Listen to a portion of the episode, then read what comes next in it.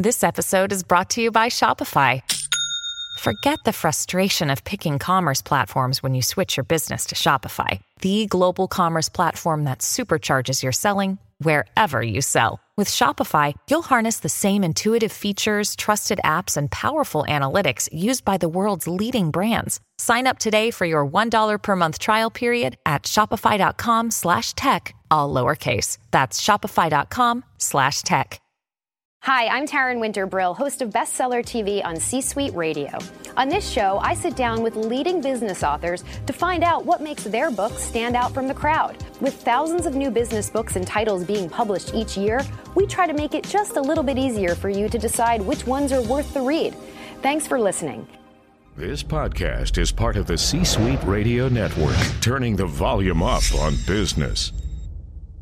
Welcome to Bestseller TV. I'm Taryn Winter Brill. We're here with Eddie Turner Jr. He is the author of 140 Simple Messages to Guide Emerging Leaders. Great to have you with us. Thank you, Taryn. It's great to be here. So, right off the bat, 140, that's a very specific number. Very specific number. Why so? so, it is, of course, the old rules that Twitter had for the number of characters that you can have in a tweet. Of course, now it's 280. But the idea was how can I communicate successfully with emerging leaders? And what I have discovered through working with hundreds of emerging leaders is that many will read a book, less might read a scholarly book, unless it's for school, of course. Right. But everyone will read a tweet. So, the cliff notes of a scholarly resource on leadership is these 140 simple messages that I believe will guide emerging leaders on their path to success. Right. And I, I, should say the layout is terrific because it's literally 140, they look like tweets. There aren't chapters necessarily, they're just little messages. Absolutely. Short and sweet, snack size, as I like to say. Absolutely. And I activate the messages on Twitter. Some of them are not the full 280 characters, they're less, but I show through the social graphics that I put behind it or the interviews with some of the people who I've quoted what the power of the message means. And what some of my readers have told me is they keep it on their desk and they use each one for motivation for days where they need that little boost of umph. Yes. Yeah. I was curious, is there any special order to the 140? Like you mentioned, they kind of pick and choose. Is it better to go consecutively or mix and match as you see fit? I did an exercise with a client uh, not long ago where they received the books in advance, and for 90 minutes, all we did is talk about the book and which particular message resonated with them. And we just went out of order. But if a reader were reading this, it's a short read. Yeah. It's designed from early career to where you've matured more in your career. Reminders that you might need versus new things that you don't know. Okay, so you kind of took the words out of my mouth because I'm curious when you say you know, or when you reference emerging leaders, who is that? How do you identify an emerging leader?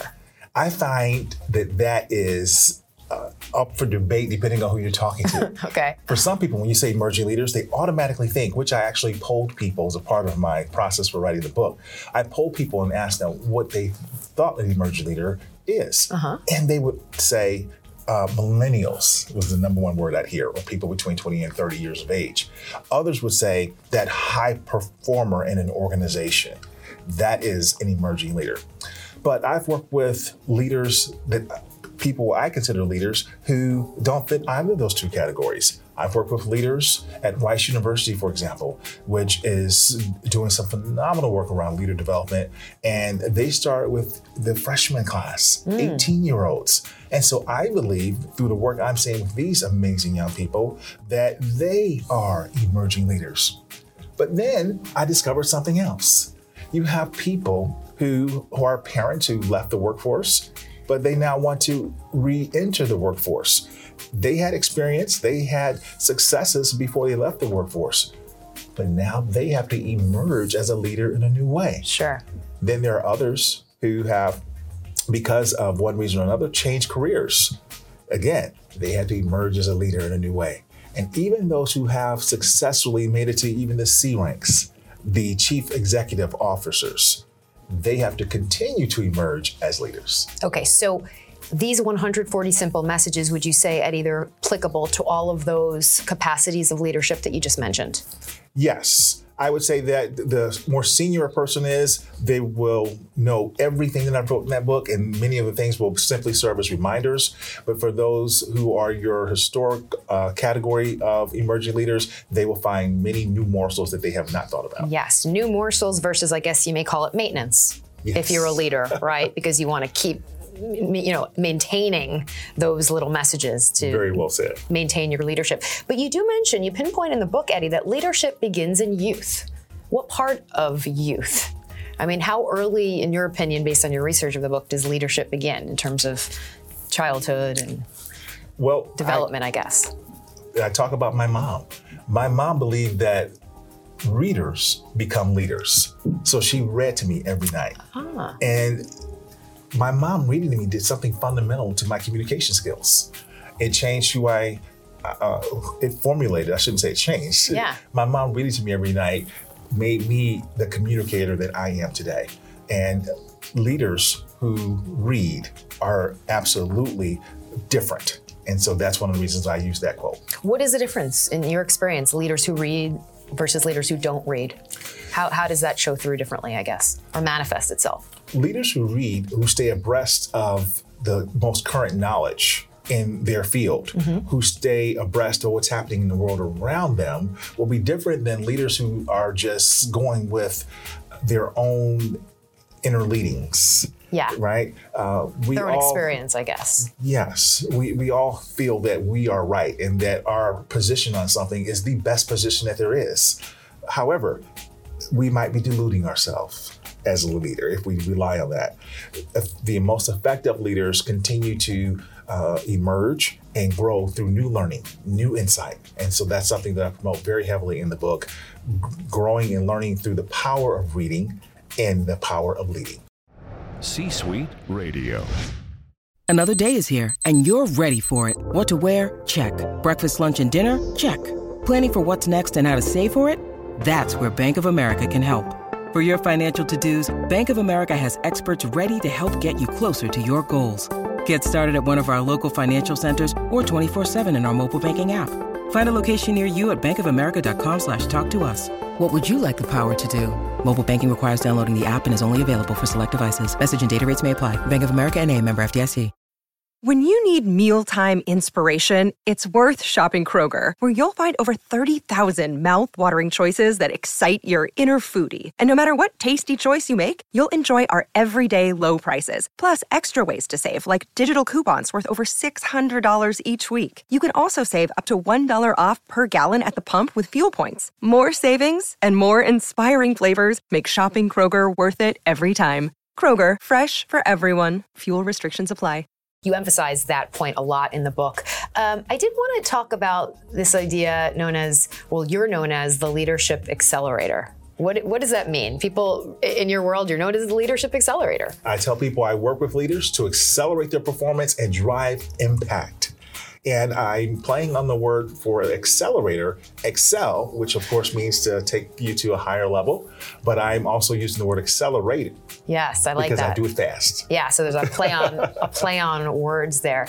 And I mean, leadership acceleration i guess i mean this has been i guess you, you might say that your whole life has been leading up to this title yes so I discovered that as I look back, that my early experiences working with executives, even when I was an information technology professional, really positioned me for the work that I do now with leaders at all levels. Because I went from being the IT professional who was coaching executives on how to use technology to being someone who coaches executives in uh, their corporate space or working with emerging leaders as a leadership coach. Right. And I did want to ask you about your undergraduate degree because you, you talk about how you got your undergraduate degree later in life and that had such a profound impact on you.